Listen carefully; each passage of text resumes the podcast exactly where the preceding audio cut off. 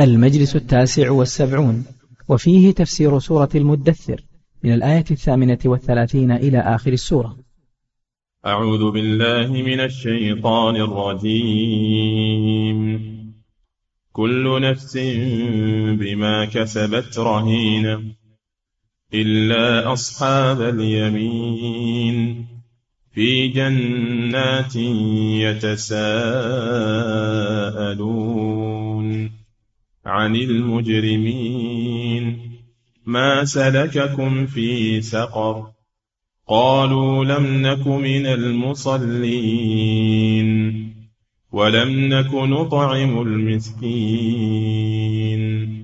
وكنا نخوض مع الخائضين. وكنا نكذب بيوم الدين. حتى أتانا اليقين. فما تنفعهم شفاعة الشافعين. فما لهم عن التذكرة معرضين. كأنهم حمر مستنفرة فرت من قسورة. بل يريد كل امرئ منهم أن يؤتى صحفا منشرة كلا بل لا يخافون الآخرة كلا إنه تذكرة فمن شاء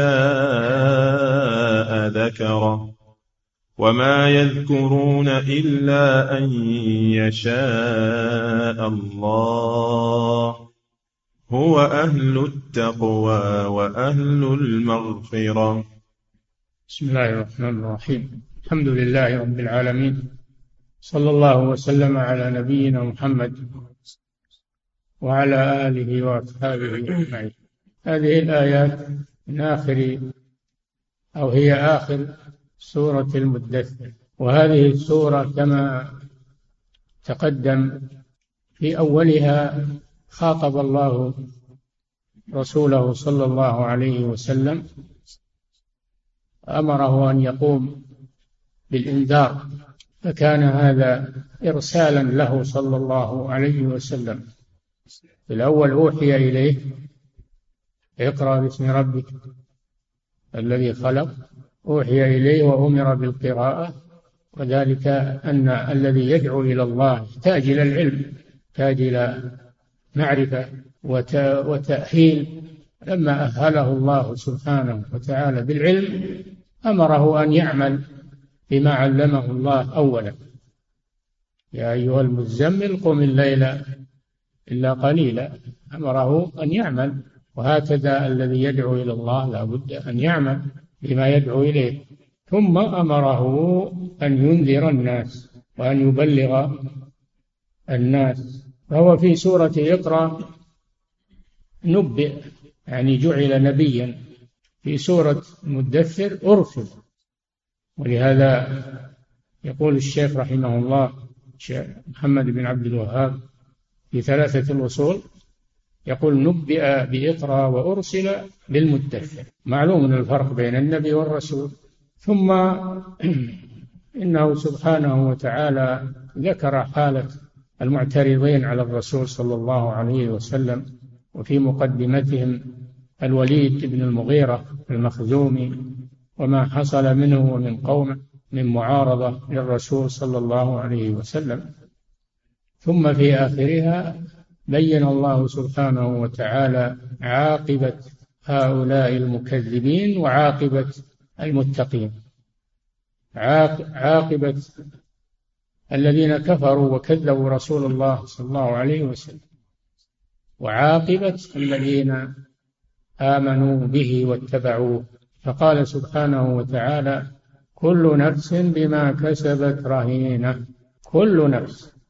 غنيا كان أو فقيرا أو ملكا أو صعلوكا أو حرا أو عبدا أو أبيض أو أسود أو ذكر أو أنثى كل نفس رهينة بما كسبت أي محبوسة.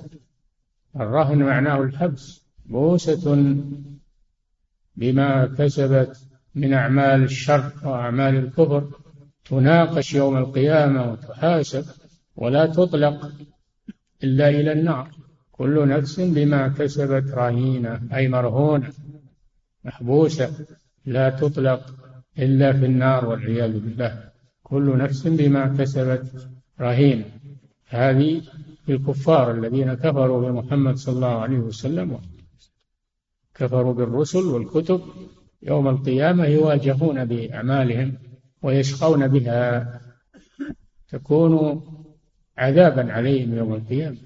كل نفس بما كسبت في الدنيا من الكفر والشرك والذنوب والمعاصي فإنها تواجه ذلك يوم القيامة وتحبس عليه إلا أصحاب اليمين.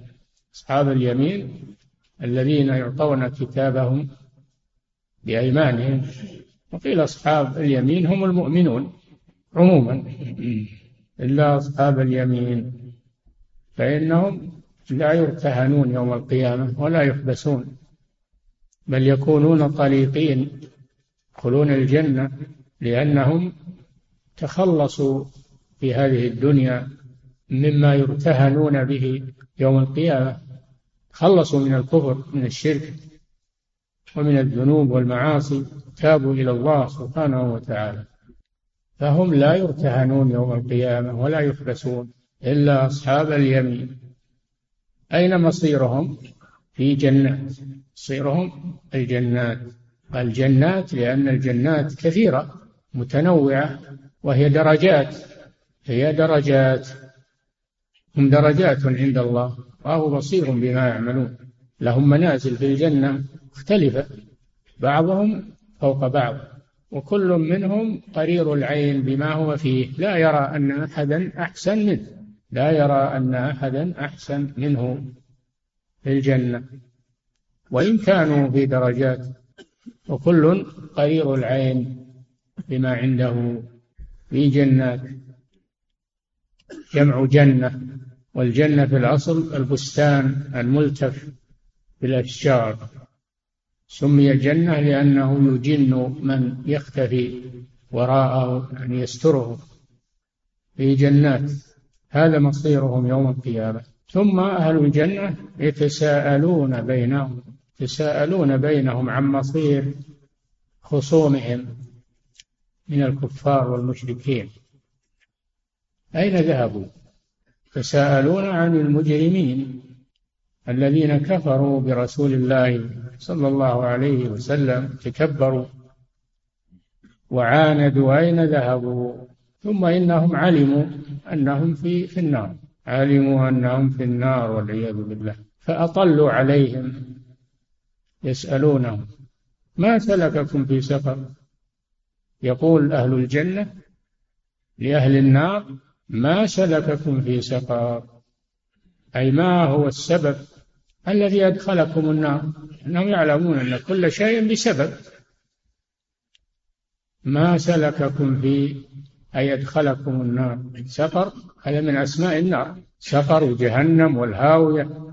هذا من هذا من أسماء النار. والعياذ بالله. لظى. لها أسماء كثيرة. منها سقر ما سلككم في سقر فأجابوهم. أجابهم أهل النار. بينوا السبب. قالوا لم نكن من المصلين. هذا هو السبب الأول. لم نكن من المصلين. لأنهم لا يصلون في الدنيا. وإذا قيل لهم اركعوا لا يركعون لا يصلون في الدنيا. ضيعوا الصلاة. فهذا يدل على أهمية الصلاة ومكانتها عند الله سبحانه وتعالى. وأن من تركها يدخل النار. سواء تركها جاحدا لوجوبها أو تركها متكاسلا. لكنه تعمد تركه فهو في النار. ونص هذه الآية الكريمة لأنها لم تفرق بين من جحد وجوبها وبين من تكاسل عنها مع إقراره بوجوبها فهذا من أدلة الذين يقولون بكفر تارك الصلاة ولو لم يجحد وجوبها. وهذا واضح من الآية. ما قالوا لأننا لم نعترف بالصلاة؟ قالوا لم نكن من المصلين. علقوا الأمر بترك الصلاة. لم نكن من المصلين. ولم نكن نطعم المسكين. أي منعوا الزكاة. فهم أساءوا في حق الخالق وأساءوا في حق المخلوق. منعوا حق الله وهو الصلاة ومنعوا حق المخلوق وهو الزكاة. ولم نكن نطعم المسكين. أي لم نكن نخرج الزكاة لأن الزكاة قرينة الصلاة. في آيات كثيرة من القرآن وهي الركن الثالث من أركان الإسلام ولم نكن نطعم المسكين. هذه الجريمة الثانية. الجريمة الثالثة كنا نخوض مع الخائضين. نشكك في دعوة الرسول صلى الله عليه وسلم وما جاء به ونعترض ونتساءل لم يسلموا ويصدقوا الرسول صلى الله عليه وسلم. ويؤمنوا به بل صاروا في جدال وفي شك وفي اعتراضات على الرسول صلى الله عليه وسلم. وهذا ما هذا مذكور في القرآن عنهم. اعتراضاتهم على الرسول صلى الله عليه وسلم وجحودهم للبعث والنشور وغير ذلك. فهمهم الخوض والجدال. اشتغلوا بالجدال والعياذ بالله. والتشكيك. فهذا مصير كل من سلك هذا المسلك ضيع عمره في الجدال والتشكيك. وترك الاستسلام للرسول صلى الله عليه وسلم والانقياد طاعة له والثقة به. بدلا من ذلك صاروا يخوضون ويجادلون. ويسألون أسئلة تعنت واعتراضات. هذا من أسباب دخولهم النار. وكان الواجب على المسلم أن يسلم لله ولرسوله. ما يجادل ولا يتردد ولا يشكك وإنما يسلم للكتاب والسنة ويعلم أنها حق وأنها صدق لا يتطرق إليها شك لا يأتيه الباطل من بين يديه ولا من خلفه. تنزيل من حكيم حميد. الرسول صلى الله عليه وسلم ما ينطق عن الهوى إن هو إلا وحي يوحي. فالواجب على العبد أن يسلم وينقاد للكتاب والسنة ولا يجادل في ذلك. وكنا نخوض مع الخائضين الجريمة الرابعة كنا نكذب بيوم الدين. ما حسبنا له حساب ولا آمنا به أنه سيكون هناك بعث. ومحاسبة وجزاء وجنة ونار هذا كله ما ما حسبنا له حساب. نكذب بيوم الدين يعني يوم الحساب. وهذا ذكره الله عنهم أنهم ينكرون البعث ويقولون إنه محال كيف الإنسان يصير يصير عظام ورميم ويكون تراب ثم يعود جسمه وتعود له الحياة مرة ثانية؟ وينسون أن الله على كل شيء قدير وأن الله خلقهم من عدم فالذي أوجدهم من العدم قادر على أن يعيدهم من باب أولى. هم لا يؤمنون بالبعث والحساب ولم يستعدوا له. أو أئذا كنا عظاما ورفاتا أئنا لمبعوثون خلقا جديدا من باب الاستنكار. وضرب لنا مثلا ونسي خلقه.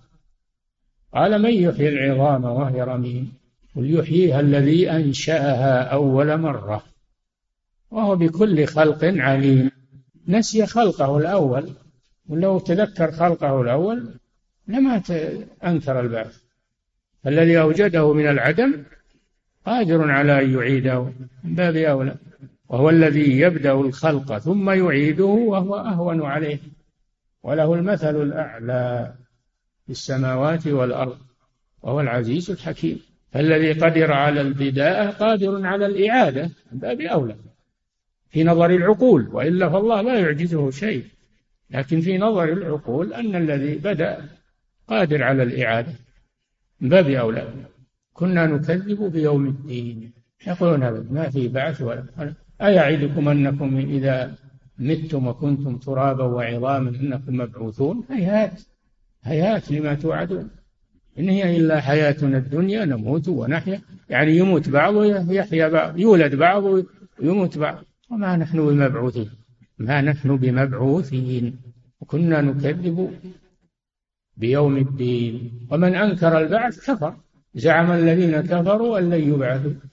قل بلى وربي. لتبعثن ثم لتنبؤن بما عملتم وذلك على الله يسير. من أنكر البعث فهو كافر بنص الآية الكريمة. وهذه الآية وكنا نكذب بيوم الدين.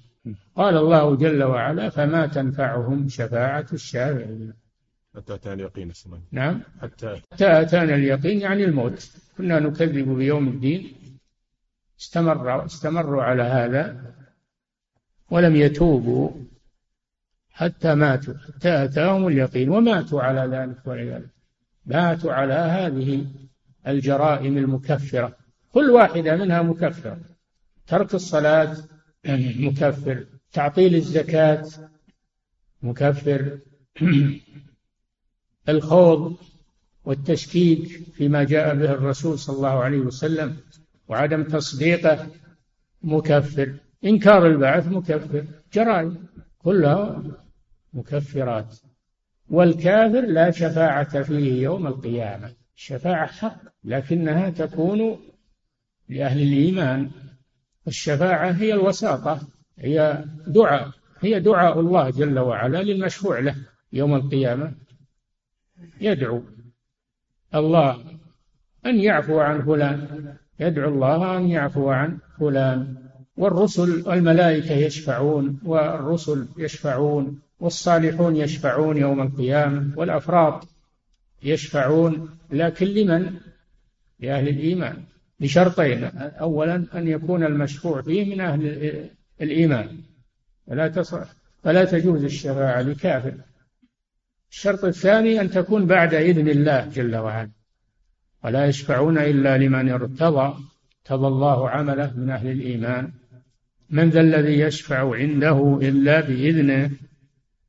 يأذن الله. ولهذا الرسول صلى الله عليه وسلم وهو سيد الشفعاء إذا تقدم إليه الخلائق يوم القيامة أن يشفع لهم عند الله في فصل القضاء بينهم وإراحتهم من الموقف والمحشر.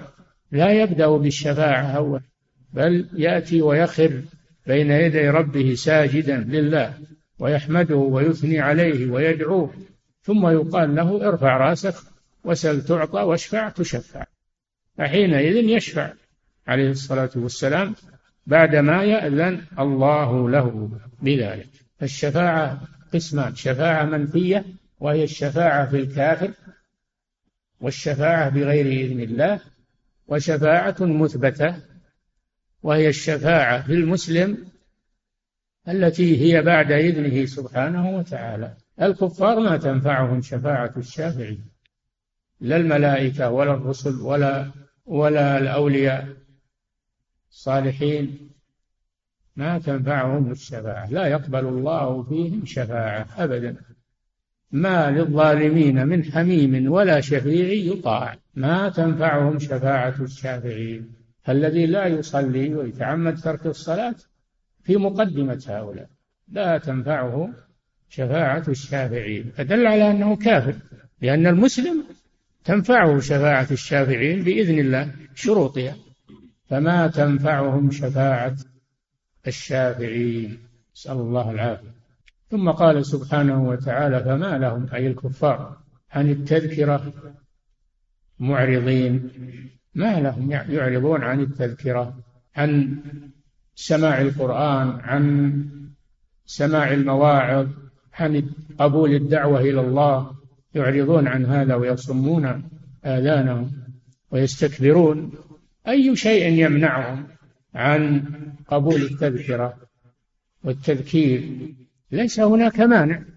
لو كان هناك مانع لكانوا معذورين لكن ليس هناك مانع. بلغتهم الدعوة وفهموها فلا ولم يكن عندهم مانع من قبولها يمنعهم فليس لهم عذر ما لهم عن التذكرة معرضين. إلا الكبر والعناد والحسد ما أشبه ذلك. فما لهم عن التذكرة معرضين. وهذا يدخل فيه من يتكبر عن سماع الموعظة وينفر من مجالس الذكر. وينفر من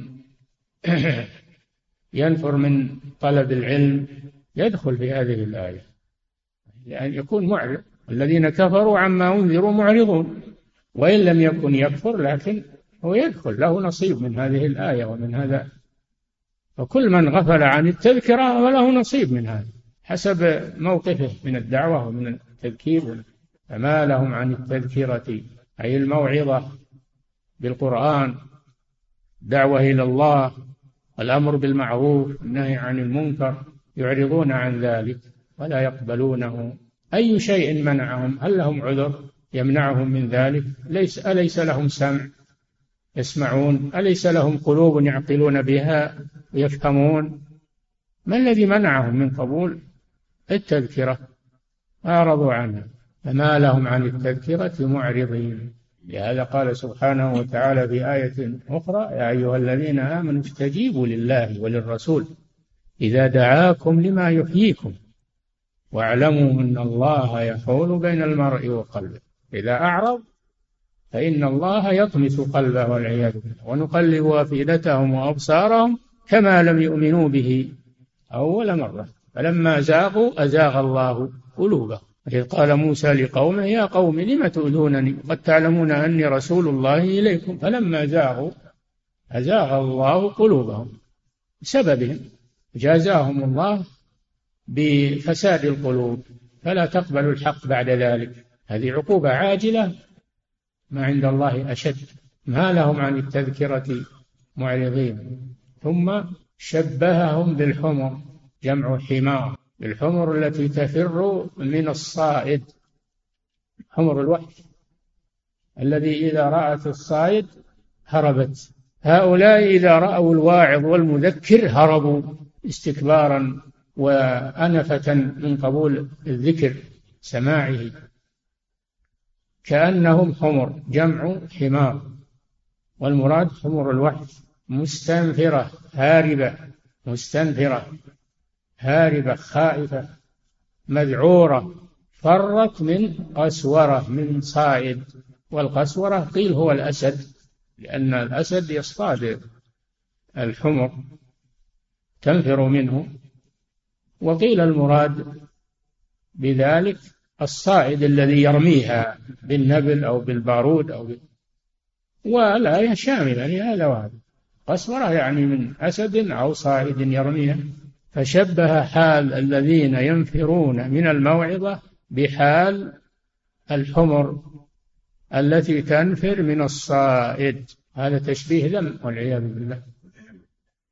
كأنهم حمر مستنفرة. هل هل المذكر يريد لهم الشر يريد لهم الموت يريد لهم الضرر ولا يريد لهم الخير؟ يريد لهم الخير والنجاة. ناصح. ناصح لهم. فهؤلاء شر من الحمر لأن الحمر نعم فرت من من يريدها بشر يريد قتلها لكن هؤلاء فروا من من يريد نجاتهم ويريد لهم الخير. أن تحسبوا أن أكثرهم يسمعون أو يعقلون؟ إنهم إلا كالأنعام بل هم أضل سبيلا. فرت من قسورة. ما الذي منعهم من سماع الذكر وقبوله لأنهم يريدون أن كل واحد يأتيه كتاب من الله. وقال يريد أن يأتيه كتاب من الله اتبع الرسول اتبع محمدا لن نؤمن حتى نؤتى مثل ما أوتي رسول الله. يريدون أن كل واحد يأتيه كتاب من الله إلى فلان بن فلان إني أرسلت لك محمد اتبعه. لن نؤمن حتى نؤتى مثل ما أوتي رسول الله. هذا من العناد والشر التكبر على الرسول صلى الله عليه وسلم. بل يريد كل امرئ منهم أن يؤتى صحفا منشرة. ولن نؤمن لرقيك. حتى تنزل علينا كتابا آه، نقرأه. نقرأه. حتى تنزل علينا كتابا نقرأه. قل سبحان ربي هل كنت لبشر رسولا؟ فهم يقولون لن يقول الرسول صلى الله عليه وسلم لن نؤمن لك. حتى تنزل علينا كتابا نقرأه. كل واحد يجيه كتاب من الله. اتبع محمدا صلى الله عليه وسلم. ولن نؤمن لرقيك حتى تنزل علي علينا كتابا نقرأه. قل كفى. سبحان ربي. قل سبحان ربي. إن كنت إلا بشرا رسولا. مهمتي أني أبلغكم. أما أني أجيب لكل واحد كتاب هذا ما هو من شأني هذا بينكم وبين الله. حاسبوا الله عز وجل. بل يريد كل امرئ منهم أن يؤتى صحفا منشرة مفتوحة مفتوحة من الله. هو هل بعد هذا التعنت والعياذ بالله تعنت؟ ما بعد هذا التعنت والاستكبار تعنت. بل يريد كل امرئ منهم كل واحد. ما يريدون كتاب واحد للجميع يريدون كل واحد له كتاب خاص. قال الله جل وعلا كلا. هذا نفي. أن الله لن ينزل عليهم كل واحد كتاب. بل يكفي الكتاب المنزل على محمد صلى الله عليه وسلم. بل لا يخافون الآخرة. ها اللي منعهم. ما هم من أجل أن كل واحد ما جاءه كتاب. اللي منعهم أنهم لا يؤمنون بال... لا يخافون الآخرة. هذا الذي منعهم من اتباع الرسول صلى الله عليه وسلم. هم يقولون اللي منعنا أن ما جانا كل واحد بلاغ من الله. الله كذبهم. قال ما هو بهذا هو المانع؟ المانع أنهم لا يؤمنون ولا يصدقون أن هناك بعثا وحسابا أمامهم. هذا الذي حملهم بل لا يخافون الآخرة البعث والنشور. ولو كانوا يخافون الآخرة ويؤمنون بالبعث لاتبعوا الرسول صلى الله عليه وسلم. كلا كلا يخافون الآخرة. ثم قال جل وعلا كلا إنه تذكرة أي القرآن العظيم. ما جاء به الرسول تذكرة كافية تذكرة كافية لمن يريد الهداية. أما من يريد التعنت فهذا لا حيلة فيه لأنه لم يترك الحق عن جهالة وإنما تركه عن عناد. هذا ما في حيلة المعاند ما في حيلة أبدا لأنه ترك الحق وهو يعرفه لكن لا يريده. كلا بل لا يخافون الآخرة كلا إنه تذكرة. القرآن كافي لمن يريد الله هدايته وهو كتاب لجميع الثقلين الجن والإنس. إلى أن تقوم الساعة حجة الله على خلقه إلى أن تقوم الساعة من الجن والإنس. إنه تذكر فمن شاء ذكره من شاء وترك الكبر والعناد والتعجرف ذكر القرآن ورجع إليه لينقذ نفسه من الهلاك ويعرف الحق ويسلك طريق النجاة. هذا بمشيئة الإنسان. فدل على أن الإنسان له مشيئة وله اختيار وليس مجبرا كما تقوله الجبرية. هذا فيه الرد على الجبرية. الذين يقولون الإنسان ما له مشيئة مجبر. ثم قال وما تشاءون إلا أن يشاء الله. هذا فيه رد على القدرية الذين يقولون إن العبد له مشيئة مستقلة وليس لله آه، إرادة في إيمانه وكفره إنما هو الذي يخلق فعل نفسه وله مشيئة مستقلة وإرادة مستقلة. هذا ضلال والعياذ هذا مذهب القدرية. والأول مذهب الجبرية فالآية فيها رد على الطائفتين. وما تشاءون إلا أن يشاء الله. فما فمشيئة العبد مربوطة بمشيئة الله سبحانه وتعالى وليست مستقلة كما يقوله القدرية. هو أهل التقوى الله جل وعلا هو أهل التقوى أن يتقى. هو أهل أن يتقى أن يتقى غضب, غضب أن يتقى غضبه وعقابه وبطشه ونقمته هو أهل لذلك سبحانه وتعالى وأهل التقوى وأهل المغفرة. الله جل وعلا شديد العقاب وغفور رحيم. هو أهل التقوى أن يتقى عذابه وغضبه وبطشه وعقوبته. وهو أيضا أهل للمغفرة لمن تاب إلى الله استغفر الله عز وجل.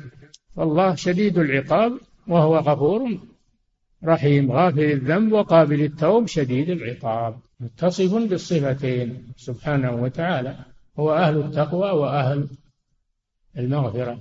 فهذا فيه ترغيب في توبة الاستغفار. مهما كان من الإنسان من الكفر والشرك وأنواع التحدي والتكبر إذا تاب إلى الله واستغفر تاب الله عليه. هذا من فضله سبحانه وتعالى. قل يا عبادي الذين أسرفوا على أنفسهم لا تقنطوا من رحمة الله. إن الله يغفر الذنوب جميعا. إنه هو الغفور الرحيم. وأنيبوا إلى ربكم. أنيبوا ارجعوا إليه وتوبوا إليه.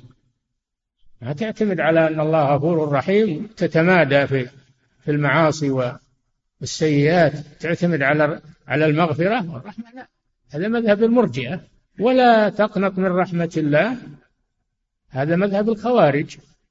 بل يجمع بين الأمرين بين الخوف والرجاء. خوف العقاب ورجاء المغفرة. ولا ت... حتى الكفار إذا تابوا تاب الله عليهم. رغم ما حصل منهم من الكفر والتكذيب وقتل عباد الله وأولياء الله لو تابوا تاب الله عليهم. كل الذين كفروا إن ينتهوا يغفر لهم ما قد سلف. مهما كان الذي سلف إن الله يغفر. توبة تجب ما قبلها. توبة تجب ما قبلها. لكن بشرط أن ينتهوا. ما يأخذون المغفرة ويبقون على ما هم عليه. لا بشرط أن ينتهوا. إن ينتهوا يغفر لهم ما قد سلف. وإن يعودوا فقد مضت سنة الأولين. فهذا فيه الجمع بين الخوف والرجاء. هو أهل التقوى وأهل المغفرة. تقوى أن تتقي غضبه وعقابه وبطشه وأن ترجو رحمته ومغفرته سبحانه وتعالى. فتجمع بين الخوف والرجاء. هذا سبيل الاستقامة والاعتدال. والله تعالى أعلم. وصلى الله وسلم على نبينا محمد على آله وأصحابه أجمعين. يقول فضيلة الشيخ وفقكم الله هل في قوله سبحانه وتعالى ما سلككم في سقر؟ هل فيها دليل على اطلاع أهل الجنة على أهل النار كلما أرادوا ذلك؟ نعم أهل الجنة يطلعون على أهل النار لأجل أن يتشفوا منهم لأنهم آذوهم في الدنيا. فاليوم الذين آمنوا من الكفار يضحكون على الأرائك ينظرون. ينظرون إلى إيش؟ ينظرون إلى أهل النار والعياذ بالله الذين كانوا يؤذونهم في الدنيا ويضايقونهم. ينظرونهم يعذبون. على الأرائك ينظرون. هل ثوب الكفار ما كانوا يفعلون؟ نعم قد جوزي الكفار بما كانوا يفعلون في الدنيا. نعم. يقول فضيلة الشيخ وفقكم الله في قوله سبحانه وتعالى آه، في سورة الصافات قال إني ل... إن لي قرين. يقول إن أئنك لمن المصدقين. أئذا متنا وكنا ترابا وعظاما أئنا لمدينون أي محاسبون. قال هل أنتم مطلعون؟ فاطلع فرآه في سواء الجحيم. قال تالله إن كدت لتردين ولولا نعمة ربي لكنت من المحضرين. فهذا في الجنة يطلع على الذي يقول له في الدنيا أن تؤمن بالبعث وتؤمن بالحساب. أئنك لمن المصدقين؟ إنه إذا متنا وكنا ترابا وعظاما أننا نحاسب. فالله جل وعلا أطلعه عليه من سواء الجحيم. أهل الجنة يطلعون على أهل النار. إذا أراد الله سبحانه وتعالى لتقر أعينهم بذلك وليحمدوا الله على النجاة. إن الله نجاة. تالله إن كدت لتردين ولولا نعمة ربي لكنت من المحضرين. في العذاب يعني. نعم. يقول فضيلة الشيخ وفقكم الله. بقوله سبحانه وتعالى قالوا لم نكن من المصلين. استدل بها بعض أهل العلم على أن الكفار مخاطبون بفروع الشريعة. فيزاد نعم نعم. هو المسألة خلافية بين الأصوليين. هل الكفار غير مخاطبين بفروع الشريعة وإنما يخاطبون بالإسلام أولا الدخول في الإسلام ثم إذا دخلوا في الإسلام يخاطبون بفروع الشريعة؟ هذا قول الجمهور. هناك من يقول المخاطبون بفروع الشريعة ولو لم يدخلوا في الإسلام والثمرة أنهم يزاد في عذابهم يوم القيامة على الكفر. يزادون عذابا على عذاب الكفر بتركهم الفرائض وارتكابهم المحرمات. نعم. يقول فضيلة الشيخ وفقكم الله هل أسلم أحد من أولاد الوليد بن المغيرة غير خالد رضي الله عنه؟ نعم أسلم. الوليد الوليد بن ابن الوليد بن المغيرة. أسلم وأوذي في الله في مكة ودعا له الرسول صلى الله عليه وسلم بالنجاة. اللهم أنجي الوليد بن الوليد. نعم. يقول فضيلة الشيخ وفقكم الله. في قوله سبحانه وتعالى قالوا لم نكن من المصلين. ما الحكم في شخص يصلي الجمعة؟ يقول في قوله سبحانه قالوا لم نكن من المصلين ما الحكم في شخص يصلي الجمعة ويصلي التراويح فقط؟ لكنه لا يصلي الصلوات الخمس. ليس له جمعة وليس له تراويح وليس له عمل مهما عمل فهو عمله باطل. حتى يقيم الصلاة حتى يقيم الصلاة فعمله باطل. نعم. يقول يقول فضيلة الشيخ وفقكم الله في قوله سبحانه فما تنفعهم شفاعة الشافعين فيما يتعلق بشفاعة المؤمنين بعضهم لبعض. هل ورد أن حافظ القرآن يشفع لأهل بيته أم أن هذا خاص بالشهيد شهيد المعركة؟ المؤمن يشفع. حافظ القرآن وغير حافظ القرآن يشفع إذا أذن الله له بذلك. الشفاعة حق الشفاعة حق بلا شك. أثبتها الله في القرآن.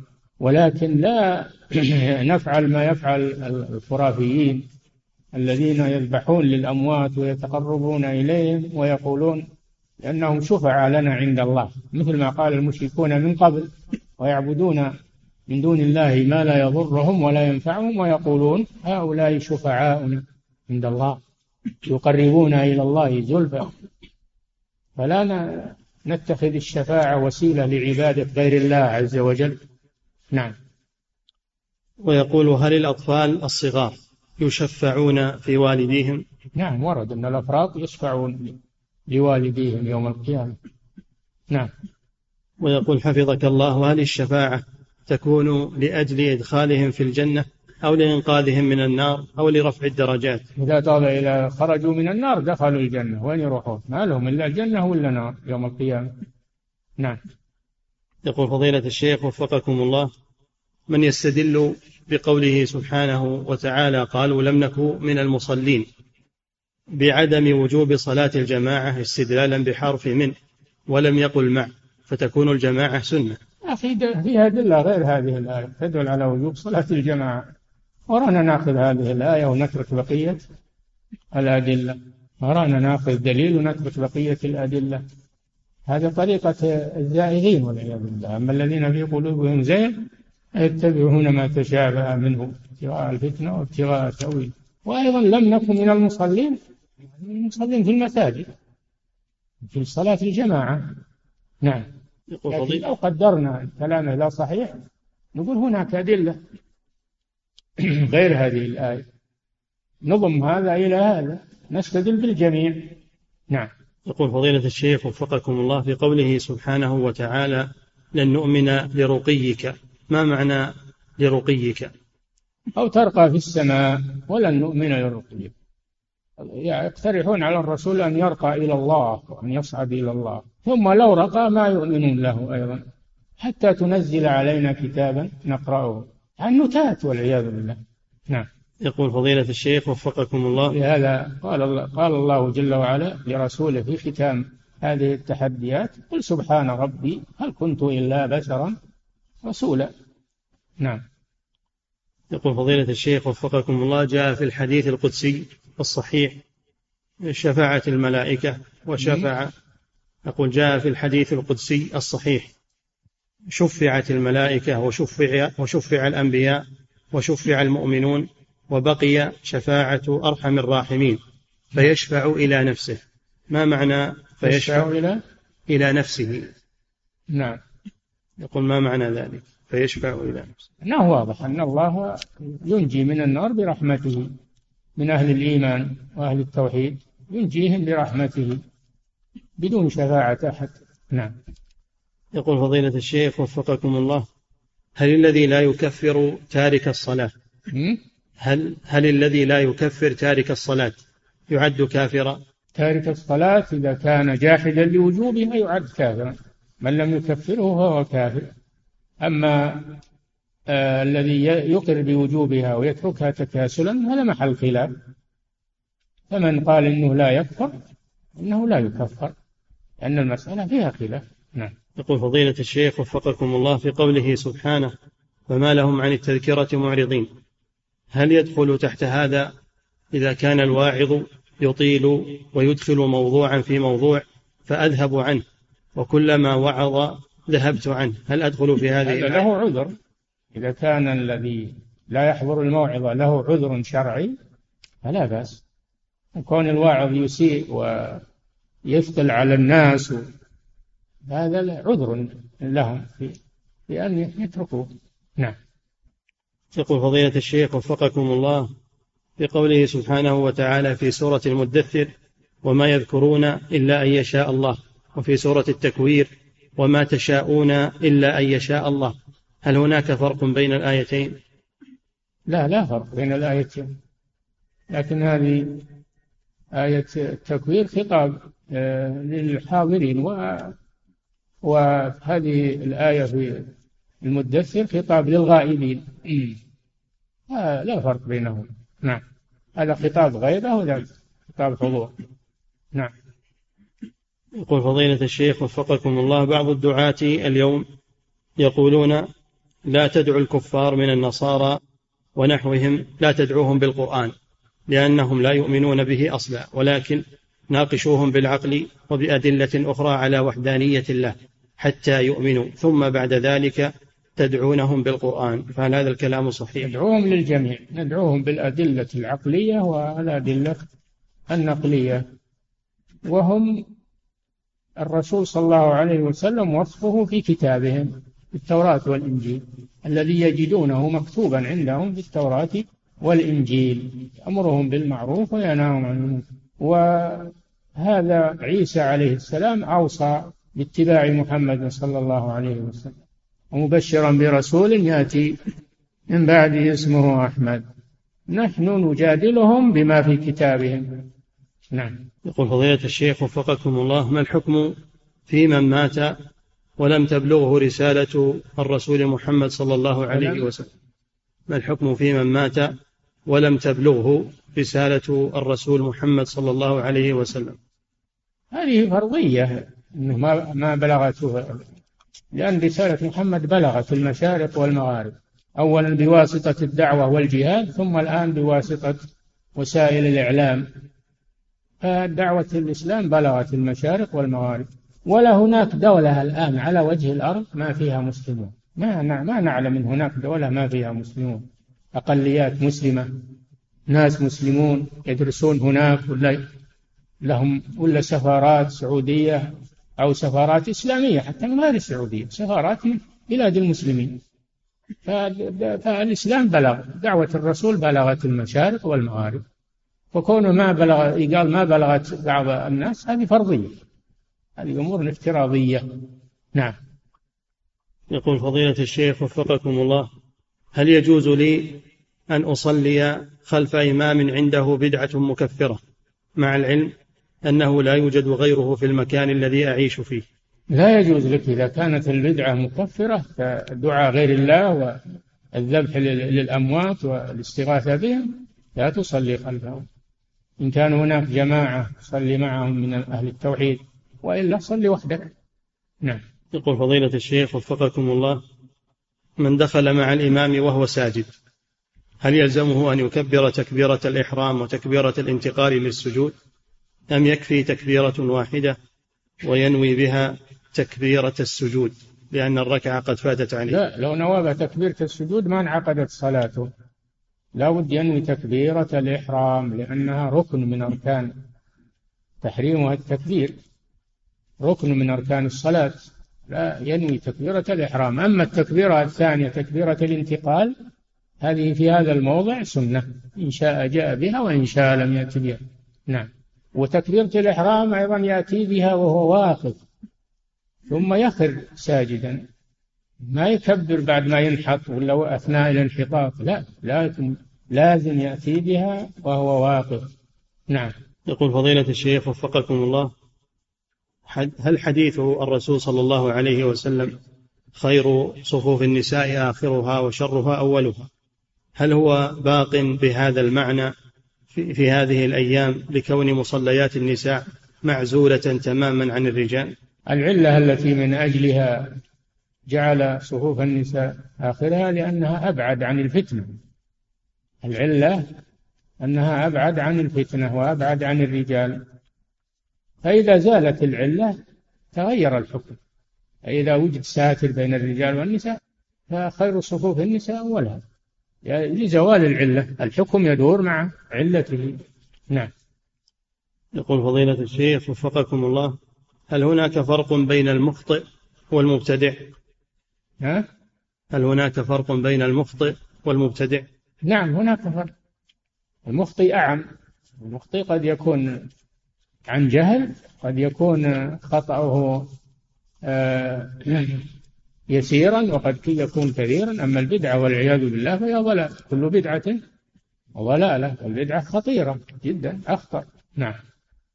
يقول فضيلة الشيخ وفقكم الله سمعت أحد طلبة العلم يقول إن السلف كانوا لا يسألون النبي صلى الله عليه وسلم عن حكمة ما أمر الله به لأن ذلك ينافي الاستسلام لله. فهل هذا القول صحيح؟ لا مانع من السؤال عن الحكمة لا مانع من ذلك ليزيد الإيمان والاطمئنان إذا أمكن معرفة الحكمة فلا بأس بذلك. نعم. يقول فضيلة الشيخ وفقكم الله ورد في درس الفجر في شرح كتاب التوحيد أن طاعة العلماء والأمراء فيما يخالف الشريعة أنه شرك الطاعة. هل هو شرك أكبر أم شرك أصغر؟ يختلف إذا كان طاعهم بتحليل ما حرم الله وتحليل ما وتحريم ما أحل الله وهو يعلم ذلك يعلم أنهم حرموا وحللوا هذا شرك أكبر. أما إذا كان ما يعلم ظنه أنهم علماء وأنهم آه على حق فهو معذور فيه لا يكون شرك أكبر يكون شرك أصغر. لأن الواجب عليه أنه يبحث وش السبب وش الدليل وش نعم. يقول فضيلة الشيخ وفقكم الله في كتاب التوحيد في باب باب من الشرك إرادة الإنسان بعمله الدنيا ذكر فضيلتكم أنه من الشرك الخفي. ويقول إيه نعم لأن الإرادة لأن الإرادة في القلب ما حد يعلم نعم إرادة الإنسان بعمله الدنيا. ويعمل ظاهره أنه لله لكن هو يبي الطمع ويبي المال في نفسه. هذا لا يعلمه إلا الله من الشرك الخفي نعم. يقول وهل يكون شرك النية والقصد شركا أكبر مخرجا من الملة؟ شركا أصغر ليس شركا أكبر. شرك أصغر. إلا إذا صار مثل آه، المنافقين الذين هم في الدرك الأسفل من النار. إذا صار مثل رياء المنافقين يراؤون الناس ولا يذكرون الله إلا قليلا. فالرياء الذي ليس معه إيمان هذا هو رياء المنافقين الذين هم في الدرك الأسفل من النار. أما الرياء الذي معه إيمان فهذا شرك أصغر. يحصل من المؤمن هذا. نعم. يقول فضيلة الشيخ وفقكم الله هل ينعقد النكاح بقول ولي المرأة للخاطب أعطيتك ابنتي أو خذ ابنتي؟ أي نعم. إذا قال زوجتك أعطيتك ملكتك وقال قبلت انعقد النكاح. نعم. يقول فضيلة الشيخ وفقكم الله إذا سافر شخص إلى الحرم لمدة أسبوع فهل الأفضل أن يترك السنن الراتبة؟ لأنهم إذا سافر شخص إلى الحرم لمدة أسبوع فهل الأفضل أن يترك السنن الراتبة لأنه مسافر؟ لمدة أسبوع هذا مقيم ما هو مسافر. إذا زادت الإقامة على أربعة أيام انقطع السفر. وهو مقيم. يأخذ أحكام المقيمين. نعم. يقول فضيلة الشيخ وفقكم الله هل يجوز للمرأة المحدة أن تدهن شعرها بالزيت وتسرحه؟ لا مانع لا مانع من أنها تغسل رأسها وتنظفه وتدهنه صلحه ما في بأس. إنما تتجنب الطيب. ما تجعل تستعمل دهانا مطيبا. أو صابونا ومنظفا مطيبا تتجنب الطيب. ما فيه طيب تتجنبه. نعم. يقول فضيلة الشيخ وفقكم الله ما معنى قوله سبحانه وتعالى ونفخت فيه من روحي؟ مخلوقة من روحي المخلوقة. مضافة إلى الله إضافة مخلوق إلى خالقه. والروح من خلق الله سبحانه وتعالى. نعم. فضيلة الشيخ وفقكم الله امرأة عندها خادمة. امرأة تسأل فتقول إن عندها خادمة وقد زنت الخادمة وحملت من رجل فقامت هذه المرأة الكفيلة بالستر عليها وعلى ذاك الرجل ورحلت الخادمة لبلدها. سؤالها هل ما فعلته صواب أم لا؟ والله هذه مصيبة. ما في شك أنها مصيبة. وما في شك. هذه زانية. وولدها ينسب إليها ولا ينسب إلى أب. فما فعلته أنها بادرت بتسفيرها وسلمت من شرها. هذا إجراء إن شاء الله أنه سليم نعم. يقول فضيلة الشيخ وفقكم الله إذا دخلت خلف من يصلي المغرب. إذا دخلت خلف من يصلي المغرب في الركعة الثانية وأنا أريد أن أصلي العشاء مقصورة فهل يجوز لي ذلك؟ لا. ما يجوز قصر صلاة العشاء خلف المغرب لأن المغرب لا تقصر. أو يصلي خلف صلاة لا تقصر فلا يقصر. هو نعم. الذي يصلي العشاء خلف المغرب لا يقصر. أولا لأن صلاة المغرب لا تقصر لا في الحضر ولا في السفر وثانيا أن الإمام إذا كان مقيما فإنه لا يجوز أن يقصر وراءه. من صلى خلف مقيم فإنه يتم الصلاة. نعم.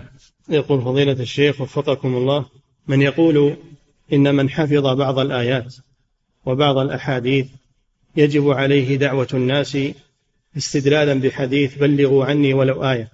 هل هذا القول صحيح أم لا بد من تعلم العلم الشرعي بأنواعه؟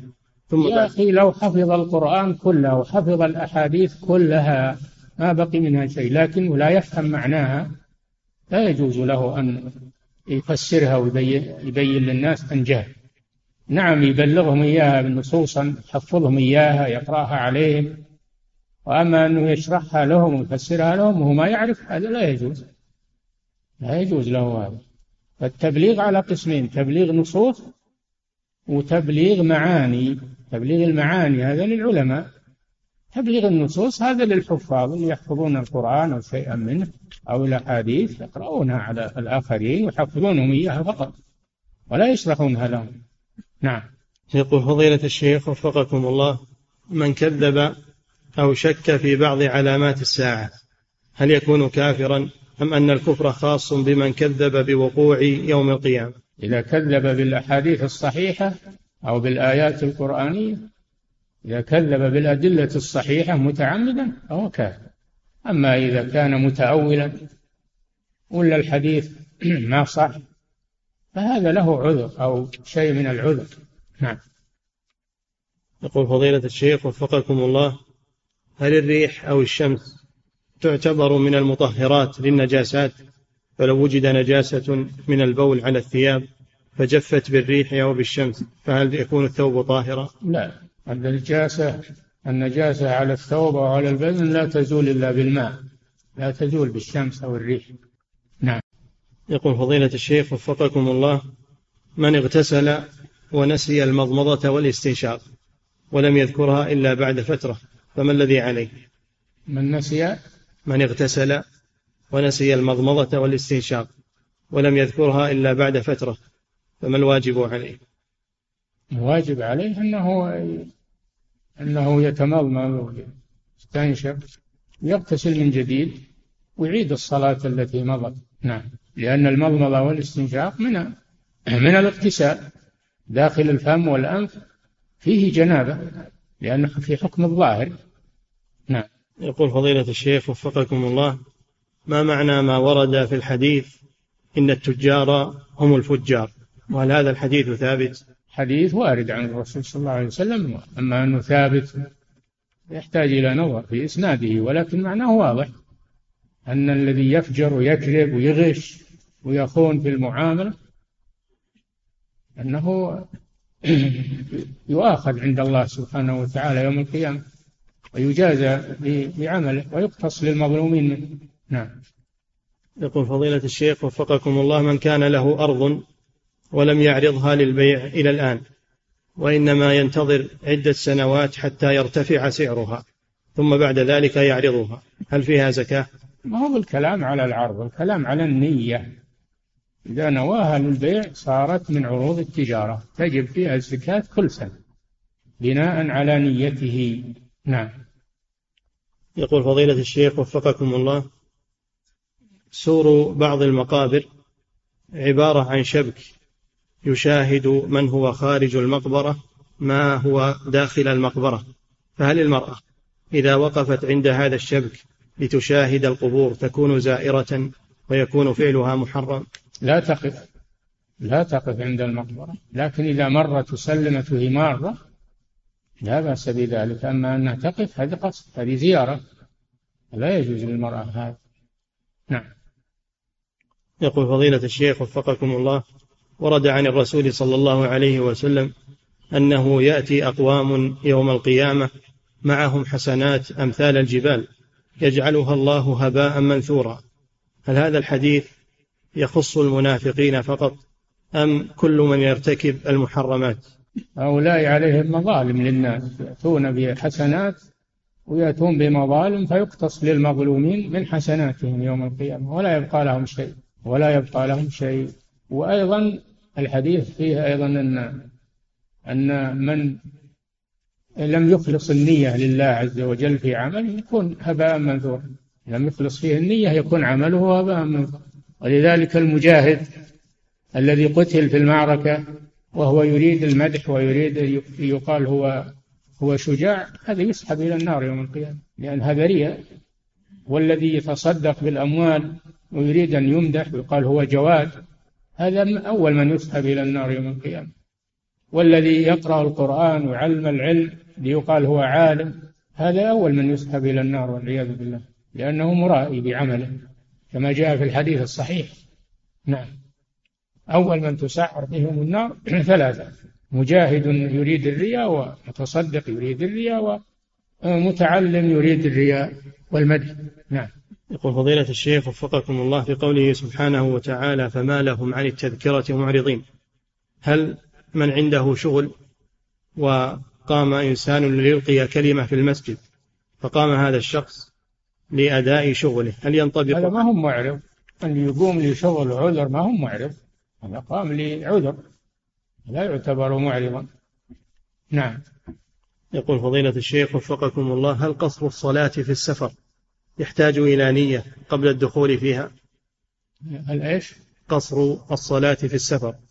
يحتاج إلى نية قبل الدخول في الصلاة. المسافر شأنه أنه يقصر. شأنه أنه يقصر. الفقهاء يقولون لا بد ينوي لكن هذا ليس بلازم. إذا كان من شأنه أنه يقصر لأنه له عذر السفر فله أن يقصر ولو لم ينوي في أول الصلاة. نعم. ويقول فضيلة الشيخ حفظكم الله المسافر الذي لا يقصر الصلاة. هل يأثم بتركه ذلك؟ لا. يصح أنه يتم الصلاة ما خالف يتم الصلاة لكن الأخذ بالرخصة أفضل. أخذ بالرخصة القصر أفضل من الإتمام والإتمام صحيح. نعم. يقول فضيلة الشيخ وفقكم الله يقول أنا مؤذن فهل آثم بحضوري للدروس العلمية وتركي للأذان؟ إذا أقمت من يؤذن ومن أهل الثقة وأهل الأمانة أقمت من يؤذن فأنت معذور بحضور الدرس لتستفيد. نعم. يقول فضيلة الشيخ وفقكم الله توفي لي قريب مصاب بمرض الجذام. فأخبرني بعض الناس أنه لا يقبر في مقابر المسلمين الجماعية بل يقبر في مكان لوحده منفردا. أعوذ بالله. فهل هذا صحيح؟ أعوذ بالله من هذا الكلام. هذا مسلم يدفن في مقابر المسلمين مهما كان مرضه يدفن في مقابر المسلمين. اللي يعزل عن مقابر المسلمين الكافر هو الذي لا يدفن في مقابر المسلمين. أما المسلم يدفن والمرض انتهى بموته خلاص. ولا ينتشر مرضه وهو في القبر. نعم. يقول فضيلة الشيخ وفقكم الله أخذت قرضا من أحد البنوك هنا وتأخرت في دفع أحد الأقساط أخذت قرضا من أحد البنوك هنا وتأخرت في دفع أحد الأقساط فطلب البنك مني دفع ثلاثمائة ريال زيادة على الأقساط لأني قد تأخرت ثلاثة أيام. فهل هذا من الربا؟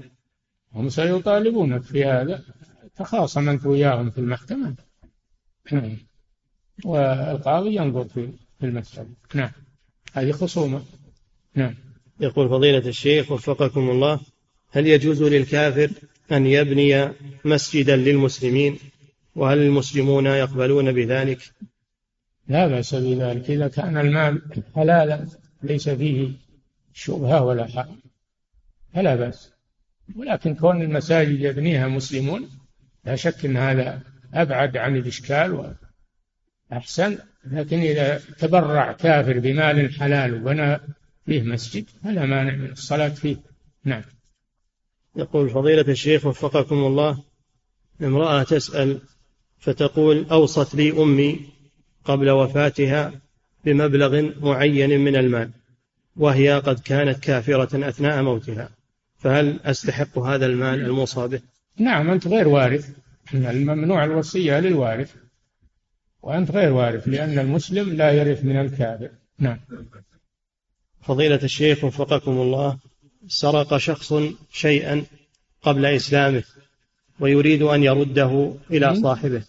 سرق شخص شيئا قبل إسلامه ويريد أن يرده الآن إلى صاحبه لكنه لم يجده فما الواجب عليه؟